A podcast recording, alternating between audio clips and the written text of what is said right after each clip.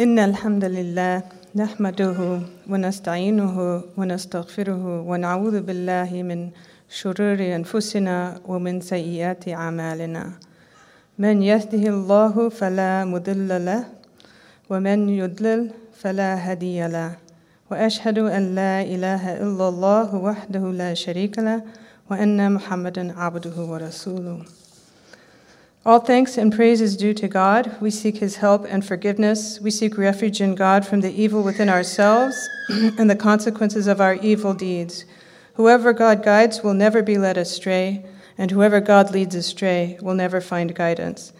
I bear witness that there is no God but Allah, alone without any partners, and I bear witness that Muhammad is God's servant and God's messenger. o you who believe, be mindful of God, as is God's due, and make sure you devote yourselves to God to your dying moment. Bismillah ar-Rahman ar-Rahim, wassalamu alaikum wa rahmatullahi wa barakatuh. In the name of God, the Beneficent, the Merciful, peace be upon you all. Alhamdulillah, we have completed the first week of Ramadan. And as we are used to hearing Ramadan as a time of spiritual rejuvenation, an act of worship that is for God alone, since only He knows if we are truly fasting or not. As He says in the Holy Quran, أعوذ بالله من الشيطان الرجيم بسم الله الرحمن الرحيم يا أيها الذين آمنوا كتب عليكم الصيام كما كتب على الذين من قبلكم لعلكم تتقون O you who believe, fasting is ordained for you as it was ordained for those before you, so you might remain conscious of God. And then later he says, شهر رمضان الذي أنزل فيه القرآن هدى للناس ويبين من الهدى والفرقان. فمن شهد منكم شهر فليصمه ومن كان مريضا أو على سفر فعدة من أيام أخر. يريد الله بكم اليسر ولا يريد بكم العسر. ولا تكملوا العدة ولتكبر ولتكبروا sorry ولتكبروا الله على ما هداكم ولعلكم تشكرون It was the month of Ramadan in which the Quran was bestowed from on high as a guidance unto man and a self evidence proof of that guidance, and as the standard by which to discern the true from the false. Whoever of you lives to see this month shall fast through it, but he that is ill or on a journey shall fast instead for the same number of other days. God wills that you shall have ease, and does not will you to suffer hardship, but he desires that you complete the number of days required, and you extol God for his having guided you aright, and that you render your thanks unto him. And thanks to you for your patience with my Arabic, that I felt this would be a good place to practice it. Um, each year, I have to admit, I struggle with my fasting. I really envy my friends who have this feeling of eager anticipation for the month to start and are sad to see it end. Try as I might, I have never been able to experience that for myself. Rather, Ramadan is in many ways for me a struggle, both physically and spiritually. I started fasting when I was about 15 years old, and shortly thereafter, Ramadan began to coincide with my final exam schedule in college and later in medical school. I fasted while I studied, and will never know if the B I got was because I was slightly hypoglycemic or because I just didn't study hard enough. While others contemplated not fasting for the sake of their education, I believed that fasting was the priority. I took that on face value as a young Muslim. So I continued to fast each year during the four years of my residency when I was working 100 to 120 hours a week. In those days, the cafeteria would often close before iftar, and I had to scramble for food. I never felt that patient care was compromised. Um, and my goal was just to get through the month. After that, I had a break for a few years while I was pregnant or breastfeeding, and now I am back full circle to fasting in the summer while working a full time job. Alhamdulillah. I uh, don't want to sound like I'm complaining since I know others endure much more, but I just felt like I wanted to be honest about this with you, my dear sisters, to share my experience because perhaps it resonates with the few of you in the audience. I would always do my best to pray Taraweeh, but since I don't always understand the Arabic, the Quran being recited at the mosque, I had a hard time experiencing the intense spiritual awakening felt by so many others. I kind of felt like I was just going through the motions and that my Ramadan experience was not as it should be. But what has made all the difference for me was my attempt to read the Quran, first in English and later in English and Arabic. Year after year, I managed to complete the text during Ramadan, which ended up shaping my identity as a Muslim, creating a relationship with Allah subhanahu wa ta'ala through His message. I know this may seem obvious. Yes, of course, we all read the Quran in Ramadan. That's what we do. But somehow I feel our connection to the actual content of the Quran itself, the meaning of the words, if you will, has gotten lost amongst all of the chatter about Islam. Restoring our relationship with the text in a language we can understand, especially as women, will bring us back to the essence of Islam as a message of hope with justice as the cornerstone. Because the Quran tells us in Surah Al Ma'idah, um, Adilu, be just. Huwa aqrabu taqwa. That is the closest to taqwa, to God consciousness. We think of taqwa as this highest state we can achieve of closeness to Allah subhanahu wa ta'ala. And what does He tell us to do? To become close to Him, be just in everything we do towards ourselves, towards humanity, and towards Allah's creation. Unfortunately, this is a concept that we must constantly be reminded of, especially when uh, the letter of the law is applied so assiduously while neglecting its spirit. And even when it comes to fasting, we often forget that the law wants ease and not hardship for us, as mentioned in the verses. He wants what is easy for you, not what is hard. He keeps things simple. Do not fast if you are ill or on a journey. We look to the hadith for specifics. How sick does that mean? What does ill mean? How far do you have to travel before you're on a journey? But Allah Himself ha- does not specify. The Quran keeps it very general. Um, and so we don't have to expose ourselves to undue hardship. There are not very many hadith, actually, that really talk about this. Uh, but here's, there's one that will help where there was a group of Muslims that were with the Prophet. This is in, it's in Sahih Bukhari. We were with the apostle of Allah, may peace be upon him, on a journey. Some of us had been observing the fast, and some of us had not been fasting. We got down at a place on a hot day. Most of us had the cloth for shelter. There were also those amongst us who sheltered themselves against the sun with the help of their hands. It was very hot in the desert. The observers of the fast fell down on account of weakness. Those who had not observed it got up and pitched tents and watered the mounts.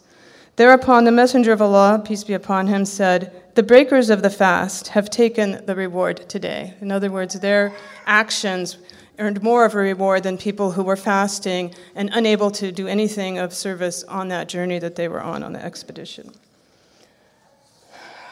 I think this is important to keep in perspective, especially when we hear reports, for example, if you were aware the last few days of hundreds of people dying in Pakistan from fasting during a severe heat wave.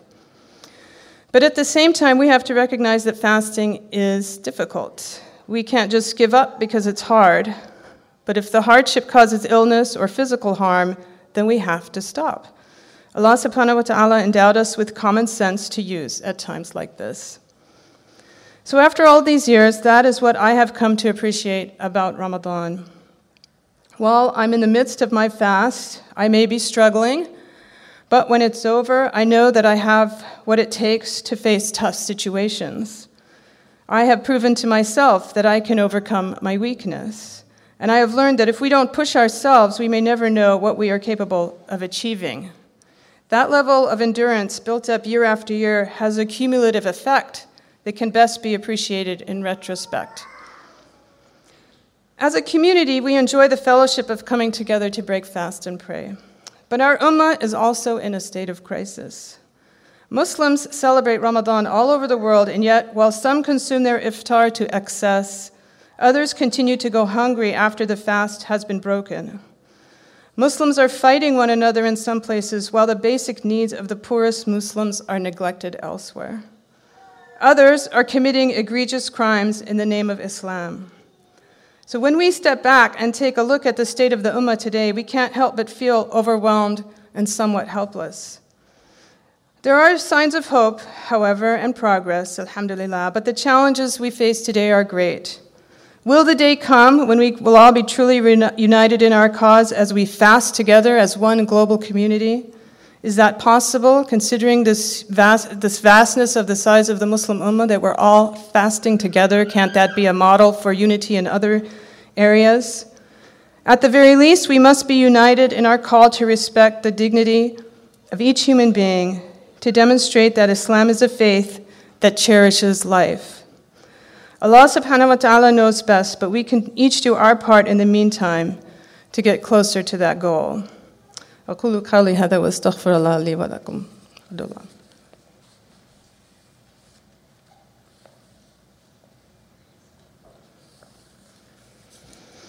Alhamdulillah. Ramadan is a time of self discipline, self reflection, and spiritual growth, which occurs even when we are not fully aware that it is happening. We reap the benefits and may not even know that we're reaping them until we look back. By abstaining from bad behavior during Ramadan, we have an even greater impact on those around us. We raise the bar, as it were, making kindness and compassion the norm as we suppress our normal hungry crankiness, so that we really have an effect on the, the people that we're around. How many of us have been able to share our faith with others simply because we are fasting and people are curious about Ramadan and why we're doing what we're doing? We set an example that inspires others who will often join us in our fast. So while it is to God alone, the benefits are actually immeasurable, especially from a social perspective. So I will offer a few suggestions for things I believe we could do to improve our Ramadan experience both personally and socially. Of course, this applies to me first and foremost. In the first place, we must be mindful of our fasting, remembering that it is a choice we make every day of Ramadan. By declaring our intention the night before until we thank Allah for giving us the means to break our fast at the end of the day, we remember that He has bestowed on us this gift of the freedom to choose. In addition to helping with that mindfulness, I recommend committing ourselves to reading as much as we can of the Quran in the language that we know best in order to come closer to the magnificence of Allah's message. Developing a relationship with the living text, that is the Quran, is essential for us all. And every time we read it, we have a different experience of it. And this is what I mean by the term it's a living text. Second, we should think carefully about our zakat, which is an important part of Ramadan. Zakat is often translated as almsgiving or charity, but the most accurate translation is the self purifying dues. By giving to others in an act of complete selflessness, we cleanse ourselves from any impurities. To me, some of those impurities include the tremendous disparity of wealth that exists among Muslims, unfortunately, and indeed within humanity today. Through thoughtful giving to causes that not only meet a basic need but enable people to lift themselves out of their misery, we can perhaps make a difference in the terrible inequities that exist. But that also requires honest self reflection and insight as we consider how our own actions and decisions contribute to some of the injustices around the world today. Finally, we must practice forgiveness. We talk about this frequently. Astaghfirullah, God forgive us, let's be all forgiving, but almost superficially, without truly understanding its meaning. By forgiving others, as Allah subhanahu wa ta'ala admonishes us to do time and time again, we overcome the negative effects of harboring ill will, which create a state of mind that eats away at our very soul. This frees us to achieve more in our lives since we are less preoccupied with how others have hurt us. To forgive one who does not deserve to be forgiven is what brings us closest to emulating the divine. While we can be forgiving at any time, Ramadan provides us with an opportunity to take ourselves to a higher level and overcome barriers to forgiveness that we might think are insurmountable during the rest of the year. So, I would like to end with another verse that actually follows the, the other verses I read about Ramadan immediately afterwards. Ya ayyuhalladhina amanu. Oh, sorry. بسم الله الرحمن الرحيم وإذا سألك عبادي عني فإني قريب أجيب دعوة الداعي إذا دعان فليستجيبوا لي وليؤمنوا بي لعلهم يرشدون. And if my servants ask you about me, behold, I am near. I respond to the call of him who calls, whenever he calls unto me. Let them respond to me and believe in me so that they might follow the right way. Let us make dua. O Allah, most merciful, enable us to get the most out of this blessed month of Ramadan. O Allah, provide us with the means to make a difference in the world, to help our brothers and sisters suffering in places like Gaza, Syria, Myanmar, and Pakistan. O Allah, bring the Muslims who are fighting one another to their senses and let them bring violence to an end. Let us be a source of your light, illuminating the world with hope and justice.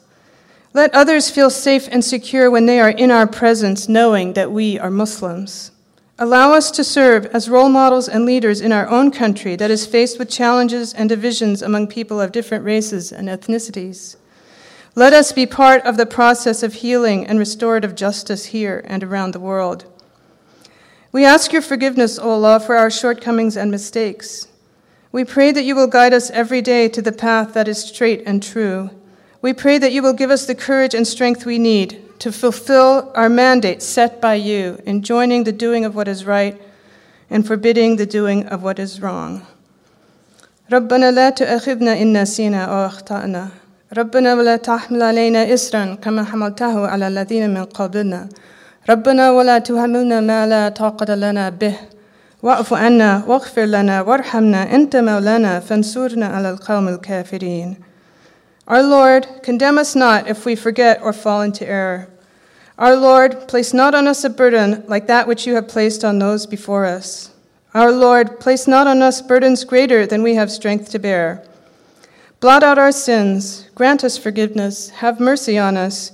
You are our protector. Help us against those who stand against faith.